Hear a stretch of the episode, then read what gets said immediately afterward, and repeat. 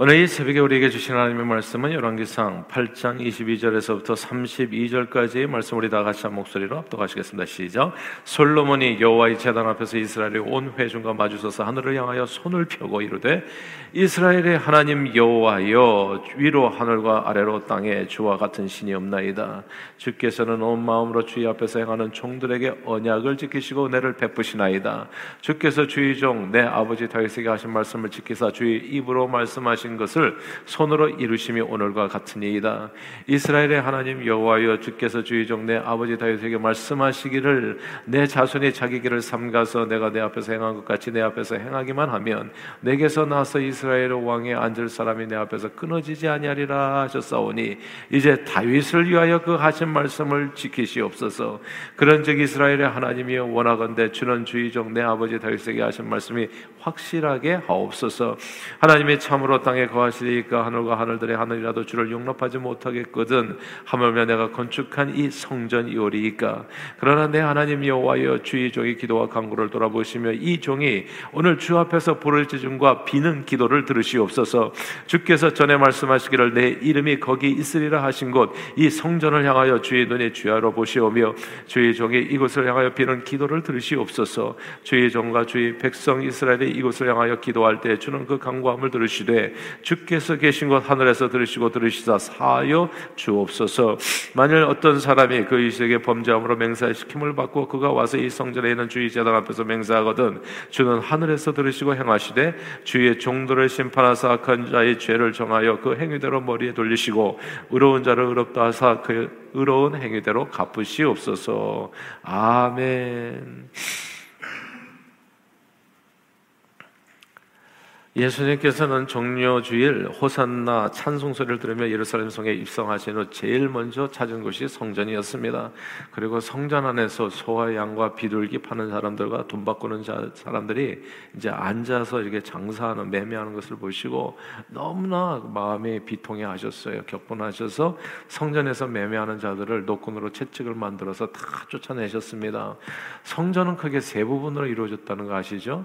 제일 안쪽은 유대인들이 남자들이 들로서 그, 그 혈통적으로 할례 받은 유대인들이 들어갈 수 있었고 가운데 부분은 유대인 여자들이 들로서 그래서 그래서 유대인 여자들이 들어갈 수 있었습니다. 그리고 제일 바깥쪽들이 이제 이방인들이죠.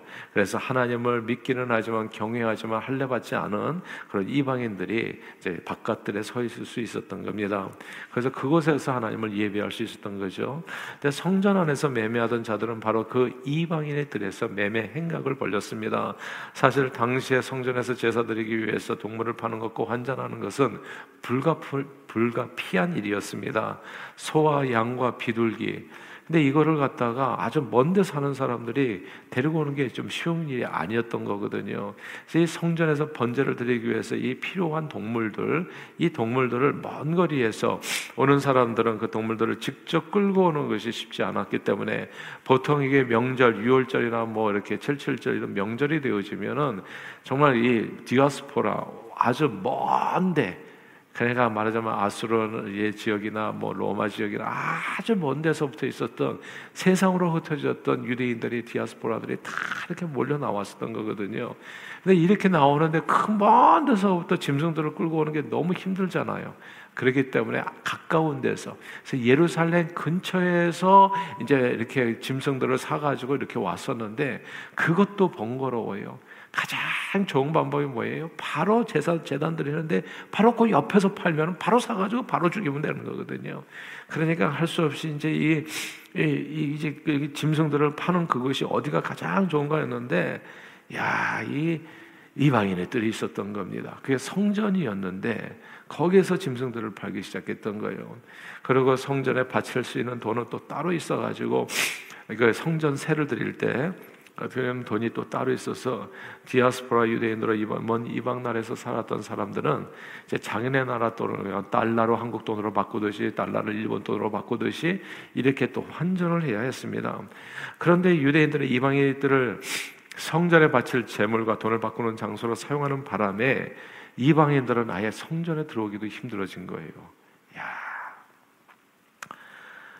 그러니까 예수님이 이렇게 아, 정려주일에 이제 호산나 찬송 받으면서 딱 들어가서 보니까 정말 한심한 거예요. 너무나 가슴이 아픈 거예요. 그러니까 신앙생활을 하는 사람이 그냥 신앙생활을 하겠다는 사람을 쫓아내는 격이 된 거예요. 오늘날 교회도 가끔씩 그런 일이 벌어지잖아요. 기존에 있던 성도들이 새로 신앙생활을 하겠다는 사람을 이게 이런저런 이유로 이제 상처를 주거나 뭐 이런저런 이유로 이게 교회에서 이게 밀려나게 하는 경우가 있거든요. 그러니까 너무나 이거 하는 일에 바빠가지고 이제 민감하게 다른 사람을 신경 쓰지 못하고 내가 제사 드리는 것만 중요한. 이제 이렇게 되면 이방인들이 사라져 버리는 거예요.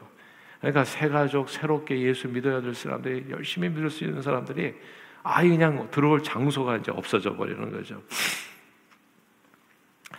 예수님께서 들어가 보고 그런 모습을 보고 너무나 마음에 정말 비통한 심정이 되셔서 유대인이나 이방인은 할 것 없이 그 누구든 하나님을 찾아 나오는 자들은 하나님께 나와서 기도할 수 있는 하나님이 집이 성전이 되어 함에도 불구하고 유대인들이 제사 드린다는 목목으로 이방인의 뜰을 장사하는 곳으로 바꿔 아예 이방인들은 성전도 성전에 접근도 못하게 하니래 너무나 노하셨습니다. 그래서 채찍을 휘두르시면서 성전 안에 돈 바꾸는 자들과 비둘기 파는 자들이 의자를 둘러엎으시고 그들을 모두 쫓아내시고 이방인의 뜰을 정결케 한 겁니다. 사실은 예, 유대인 여자들이나 그 다음에 남자들이 들어가는 그것이 아니라 이방인의 뜰을 그러니까 만민의 그러고 말씀하신 게 기록된 바 내 집은 만민의 기도하는 집이라. 유대인들뿐만 아니라 모든 민족의 하나님을 경외하는 사람들은 다 나올 수 있는 곳이 되어야 된다. 만민의 기도하는 집이라. 그래서 교회는 사실 항상 정말 요번에 우리가 전도 대상자들을 갖다 초청하잖아요. 그래서 항상 새 가족들 서로 이렇게 만민의 예수 안 믿는 사람들 누구든지 환영하고 받아들일 수 있는 그런 장소가 돼야 된다는 거. 이제 이거 이제 예수님께서 노끈을 들고 채찍을 만들어서 휘두르시면서 정말 그렇게 우리에게 가르침을 주셨던 그런 내용인 겁니다. 만민이 기도하는 집. 유다, 유대인이나 이방인이나 하나님을 경외하는 자들은 누구든지 하나님 앞에서 기도할 수 있는 곳이 성전이라는 것이죠. 근데 유대인들은 성전이 제사하는 곳인 줄만 알, 고 있었어요. 그래서 제사를 드리기 위해서 정말 나만 예배를 잘 드리면 되지. 근데 이런 생각이 오늘날에도 있어요, 사실은. 그러니까 내가 은혜 받으러 나가고 나만 잘하면 되지. 예. 그러니까 이게 다, 이, 또 영원 구원하는 이방인이들은 사실 영원 구원하는 장소거든요. 근데 교회는 항상 영원 구원하는 장소가 돼야 되는데 아이 나만 예배 드리면 딱 되는 것이지. 그러니까 새로 가족이 이렇게 온다든지 혹은 또 이렇게 전도 대상자들에 대해서 그렇게 민감하지가 않아요. 그래서 제가 늘 드리는 말씀이 교회 교인들은 정말 이렇게 이 교회 근처에 파킹장을 좀 비워주시고 새로 오시는 분들한테 항상 좀 양보하시고 새 가족반 그 저기 파킹 랏들은 좀 비워주시고 이런 얘기를 계속 하겠다는 게 아니에요. 이방인의 뜰을 비워줘야 된다고 이방인의 뜰을요. 그래야 이방인들이 와서 그곳에서 예배를 드릴 거 아니겠어요. 예. 아 근데 그냥 민감하지 않으면 나만 나만 예배 드리면 되니까 꽉 채워가지고 아무도 못 들어오게. 장소가 없어요, 장소가. 오고 싶어도. 그러니까 이게 그냥 주변에 한 바퀴 돌고 그냥 가버리고. 예. 이제 이 만민의 기도하는 집이라. 유대인들만 제사하는 것이 아니라 만민의 기도하는 집이라. 요, 요 내용을 꼭 기억할 필요가 있어요. 이걸 오늘날 우리가 또 적용할 필요가 있습니다. 이런 목적으로 쓰임받을 수 있는 최고의 장소가 사실은 그러니까 전도, 항상 전도를 하나님을 생각했던 거죠. 영원 구원을 생각했다는 겁니다. 유대인뿐만 아니라 예. 이방인의 뜻이었어요. 그러나 예수님은 성전의 목적이 놀랍게도 그래서 제사들이란 장소라기보다도 만민의 기도하는 집이라고 말씀하셨던 겁니다. 근데 이 얘기가 원래는 예수님이 새롭게 해석하신 것이 아니라 구약 성경에 다 있는 얘기예요. 솔로몬이 여호와의 전을 완공했을 때 밤에 하나님께서 그에게 나타나 이렇게 말씀하셨어요. 내가 이미 내 기도를 듣고 이곳을 택하여 내가 제사하는 성전을 삼았으니 혹 내가 하늘을 닫고 비를 내리지 아니하거나 혹 메뚜기들이 토산을 먹게 되거나 혹 전염병이 내 백성 가운데 유행하게 할 때 내 이름으로 일컫는 내 백성이 그들의 악한 길에서 떠나 스스로 낮추고 기도하여 내 얼굴을 찾으며 내가 하늘에서 듣고 그들이 죄를 사하고 그들이 땅을 고칠지라. 이게 역대하 7장 14절 이하에 나오는 말씀인데요. 이 말씀에 의하면 그게 두 가지가 이 성전을 통해서 이루어져야 된다는 것을 알게 돼요. 그러면 하나님의 축복이 많은데 성전이 복을 주는 것은 아니죠. 당연히 무슨 건물이 복을 주겠어요. 그게 아니라 성전을 향하는 그 마음이 복을 받게 하는 건데 주님께서 성전을 향하는 마음 두 가지를 설명해 준 거예요. 그것이 악한 길에서 떠나 스스로 낮추는 겁니다. 그리고 둘째는 기도하여 내 얼굴을 찾으면입니다. 그러면 하늘에서 듣고 죄를 사하고 이 땅을 고칠지라 하나님의 은혜와 축복은 이 그 평강이 이제 이 위로부터 임하게 되는 겁니다. 솔로몬의 성전은 두 가지 목적을 이루기 위해서 세워졌습니다. 첫째는 하나님의 말씀에 비추어서 자기 죄를 회개하는 것이요. 그리고 둘째는 그 회개한 마음으로 하나님 앞에 드리는 기도입니다. 그래서 만민의 기도하는 집이라 내 아버지 집이요 만민의 기도하는 집이라 만민이 하나님을 경외하는 마음으로 정말 악에서 떠나 하나님을 찾아 나와서 그 얼굴을 구하면 하나님께서 들어주시는 것이 이 성전의 내용이었다는 핵심 내용이었다는 것을 우리가 이게 건물이 아니라 그것을 우리가 기억할 필요가 있습니다. 근데 이 두 가지 내용이 오늘 본문에서도 강조되어서 나옵니다. 첫째는 하나님의 말씀에 대한 순종입니다. 25절 같이 한번 읽어볼까요? 25절입니다. 같이 읽습니다. 시작. 이스라엘의 하나님 여호와여 주께서 주의 종 내 아버지 다윗에게 말씀하시기를 내 자손이 자기 길을 삼가서 내가 내 앞에서 행한 것 같으요. 내 앞에서 행하기만 하면 내게서 나서 이스라엘의 왕이 앉을 사람이 내 앞에서 끊어지지 아니하리라 하셨사오니 이제 다윗을 위하여 하신 그 말씀을 지키시옵소서.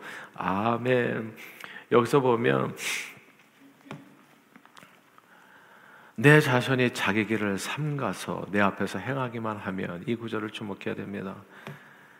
그러니까 대대로 자기를 삼가서 말씀에 비춰 자기를 삼가서 하나님 앞에서 코람되어 하나님 앞에서 제대로 행하기만 하면 성전이 나라를 지키고 왕위를 지키는 것이 아니라 하나님의 말씀에 순종하여 악한 일에서 떠나서 그렇게 살아가면 그런 삶이 왕위를 지키고 나라를 지키는 길이라는 그런 말씀입니다. 그러니까 말씀에 순종하고 말씀에 비추어서 모든 악에서 떠나는 것이 중요하다. 이 첫째고요. 둘째는 오늘 본문 8장 29절 말씀입니다. 8장 29절 한번 읽어볼까요? 시작. 주께서 전에 말씀하시기를 내 이름이 거기 있으리라 하신고 이 성전을 하여 주의 눈이 주야로 보시오며 주의 종의 이곳에 하여 비는 기도를 들으시옵소서. 아멘. 이 성전을 향해서 비는 기도를 들으시옵소서 이 구절을 주목해야 됩니다. 성전의 존재 목적은 하나님을 경외하는 마음으로 주님께 드리는 기도입니다. 그리고 하나님께서는 하나님의 임재를 상정하는 성전을 향해서 드리는 그 기도를 들으시고 놀랍게 응답해 주십니다.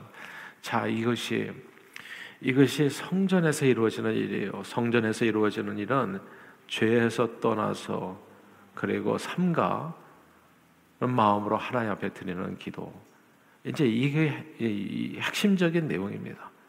그러니까 이 제사를 하는 바람에 제사를 예배하는 거. 그러니까 우리는 보통 교회 오면 예배 드린다고 그렇게만 이해하고 있잖아요.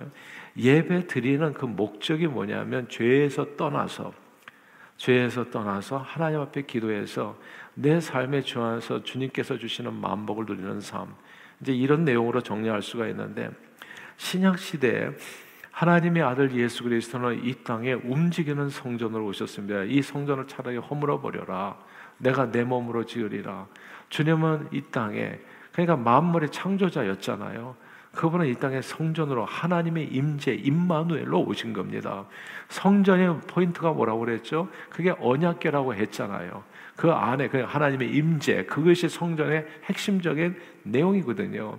그 하나님의 임재로 이 땅에 오신 분이 예수 그리스도입니다. 성전이라는 것은 예수 그리스도의 모형일 뿐이죠. 껍데기일 뿐이죠. 실제는 그리스도 예수가 아, 이 땅에 오신 그분이 그분이 사실은 성전인 거죠. 그러니까 그런 얘기를 한 거예요. 이 성전을 허물면 내가 지으리라 내 몸으로 사흘 만에 예. 그러니까 진짜 그 주님께서 자기 몸을 성전을 가리켜서 하신 얘기거든요. 주님은 이 땅에 움직이는 성전으로 오신 거예요. 그리고 하나님을 경외하는 마음으로 예수님께 그러니까 성전에 나와서 그러니까 임마누엘 하나님 앞에 나와서 기도하는 모든 사람들의 기도에 응답을 주신 겁니다. 지성소가 옛날에는 성전이라고 물리적인 공간에 그렇게 갇혀 있었는데 예수님이 오시고 나서는 지성소가 움직이는 예수 그리스도가 된 거예요. 예수 그리스도가 하나님인 거죠. 그러니까 그러니까 그분을 만나면 성전을 만난 것과 같은 역사가 일어나는 거예요. 그러니까 근데 그분을 만났을 때 이게 차별이 없어요. 도대체가 이방인의 뜰 같은 게 필요가 없었던 게 예수를 만나면 성전 그냥 지성소로 그냥 들어가는 거와 마찬가지. 시은자 앞에 그냥 엎드린 것 같은 똑같은 일이 벌어지는 거예요. 유대 사람, 사마리아 사람, 이방 사람 그 누구든 예수님은 만민의 기도하는 집에 대해서 하나님을 경외하는 마음으로 자기를 낮춰 예수 앞에 무릎 꿇고 은혜를 강구했던 했던 모든 사람들의 기도를 외면치 아니하시고 주님은 응답을 주셨던 겁니다. 회당장 야이로의 딸이 살아났고 로마인 백부장의 하인과 가나안 여인의 귀신된 딸이 고침받았고 문둥병에 걸린 사마리아 사람이 치유받았습니다. 그러니까 유대인 헬라인 할 것 없이 누구든지 움직이는 성전인 예수 앞에 나와서 기도한 모든 사람들은 다 고침을 받았던 거예요. 그 예수님이 하나님의 임재였던 거죠. 그 임마누엘 우리와 함께 하시는 하나님. 예수님의 부활 승천하신 다음에 이 성전은 이제 예수 그리스도를 자기 마음의 구원자와 주님으로 모신 사람, 영접한 사람들 안에 지어지게 됐습니다. 이게 이게 어떤 변화? 그리고 주님을 경외하고 믿는 성도들의 모임인 교회가 그리스도의 몸, 거룩한 성전이 된 겁니다. 이제 우리는 언제 어디서나 하나님을 경외하는 마음으로 두 가지예요. 첫째 악에서 떠나야 됩니다. 성전의 성전으로서 복받기 위해서는 아니면 성전이 허물어져요. 이 성전을 더럽히면 내가 저를 멸하리라 이렇게 얘기하셨잖아요. 그러니까 성전을 더럽힌다는 것은 뭐냐면 악에서 떠나지 아니하고 제사 드리는 행위를 얘기하는 겁니다. 악에서 떠나지 않고 제사만 열심히 드려요. 그 솔로몬의 성전을 무너뜨린 겁니다. 악에서 떠나지 아니하고 제사만 열심히 드렸던 수르바벨의 성전, 헤롯 성전이 다 무너져 버린 겁니다. 하나님께서는 원하셔 성전을 통해서 원하셨던 것은 악에서 떠나는 하나님의 말씀이 서는 곳이요. 그리고 하나님의 말씀에 붙들림 받아서 하나님의 은혜를 강구하는 곳 그것이 성전의 내용이에요. 이제 우리는 언제 어디서나 예루살렘 갈 필요도 없이 하나님을 경외하는 마음으로 악에서 떠난 말씀만 하면 주 예수의 이름을 부르고 기도하면 너희가 내 안에 거하고 내 말이 너희 안에 거하면 너희가 무엇이든지 원하는 대로 구하라 내가 다 이루리라 말씀해 주셨습니다. 참으로 지금은 때를 따라 돕는 은혜를 바라며 담대히 은혜의 보호자 앞에 나아가 예수 이름을 불러서 강구함으로 은혜 받고 구원의 풍성한 축복을 누리는 때가 된 겁니다. 그러나 우리는 성전이 성전되기 위해서 두 가지 요소가 꼭 필요했다는 사실을 기억해야 됩니다. 하나는 말씀에 비추어서 악에서 떠나는 삶입니다. 악에서 떠나는 삶이에요. 이 악에서 떠나는 삶이 되게 중요한데요. 이 하나님께서 원수 갚지 말라 핍박하는 자를 위해서 오히려 축복해 주라 이렇게 얘기한 거는 내가 당한 사람이 내가 너무나 억울해요. 근데 억울한 마음을 품는 것 자체가 선한 것이 아니기 때문에 그런 겁니다. 항상 내 마음에 남에 대한 미움과 시기와 질투와 다툼과 욕심과 뭡니까? 그 좋지 않은 우울한 감정 그리고 이게 이 뭐라 그럴까 적개심 이런 모든 것들이 이게 좋지가 않은 그런 하나님께서 기뻐하지 않은 마음이 되어져요. 제가 늘 드리는 얘기입니다. 시험 준 사람도 문제지만 시험 받은 사람도 문제가 된다고. 시험 받았다고 하는 것은 사실은 이미 이게 또 내 안에 좋지 않은 감정이 생겼다는 거예요. 하나님의 말씀에 비춰보면 이것이 좋은 내용이 아니거든요. 그럼 그거를 또 풀어야 되는 거예요. 하나님 앞에. 사랑하는 마음으로, 용서하는 마음으로, 기뻐하는 마음으로 무엇이 나를 힘들게 하는지 악에서 떠나는 겁니다. 성전 우리가 움직이는 성전이 됐다는 건 내 안에 주님이 계시기 때문에 움직이는 성전이 되는 그 주님 보기에 부끄럽지 않은 마음으로 살아가는 것 그것이 신앙생활인 겁니다. 이거를 첫 번째고 두 번째는 뭐냐하면 모든 삶의 문제는 다 주님 앞에 의탁하는 겁니다. 내 마음을 우울하게 하고 힘들게 하고 지치게 하고 상하게 하는 모든 내용들은 아무것도 염려하지 말고 오직 모든 일에 기도와 간구로 너희 구할 것을 감사함으로 하나님 앞에 아뢰라. 이것이 성전에서 이루어지는 일이에요. 첫째 악에서 떠나고 두 번째 두 번째는 내 삶의 모든 문제를 주님 앞에 아뢰는 것. 예수 그리스도의 이름으로 주님 앞에 구하는 것. 성전은 우리에게 회개와 기도를 알려줍니다. 그러므로 늘 주님 앞에 나오실 때 말씀에 비추어서 내 자신을 돌아봐 모든 악에서 떠나고 또한 아무것도 염려하지 마시고 오직 모든 일에 기도와 간구로 감사함으로 우리 아뢰 것을 주님께 아뢰시셔 지각에 뛰어난 하나님의 평강과 은혜와 축복을 범사에 풍성하게 누리는 저와 여러분들이 다 되시기를 주의 이름으로 축원합니다. 기도하겠습니다. 하나님 아버지 거룩한 하나님의 임재가 함께하는 성전은 우리 자신을 말씀으로 돌아보아 악에서 돌이키게 하고 또한 우리 삶의 모든 문제와 염려들을 그리고 상처와 고통과 아픔들을 하나님 앞에 간구하여 응답을 받게 하심을 깨닫게 해주심을 감사합니다. 늘 우리 각 사람이 그리스도와 함께하는 우리 각 사람이 그리스도가 함께하는 성전임을 기억하고 또한 신앙 공동체가 공동체인 교회가 그러함을 알아서 늘 말씀에 비추어 하게서 떠나 기도에 힘써 하나님 주시는 놀라운 은혜와 축복과 평강을 범사에 풍성히 누리는 저희 모두가 되도록 축복해 주옵소서.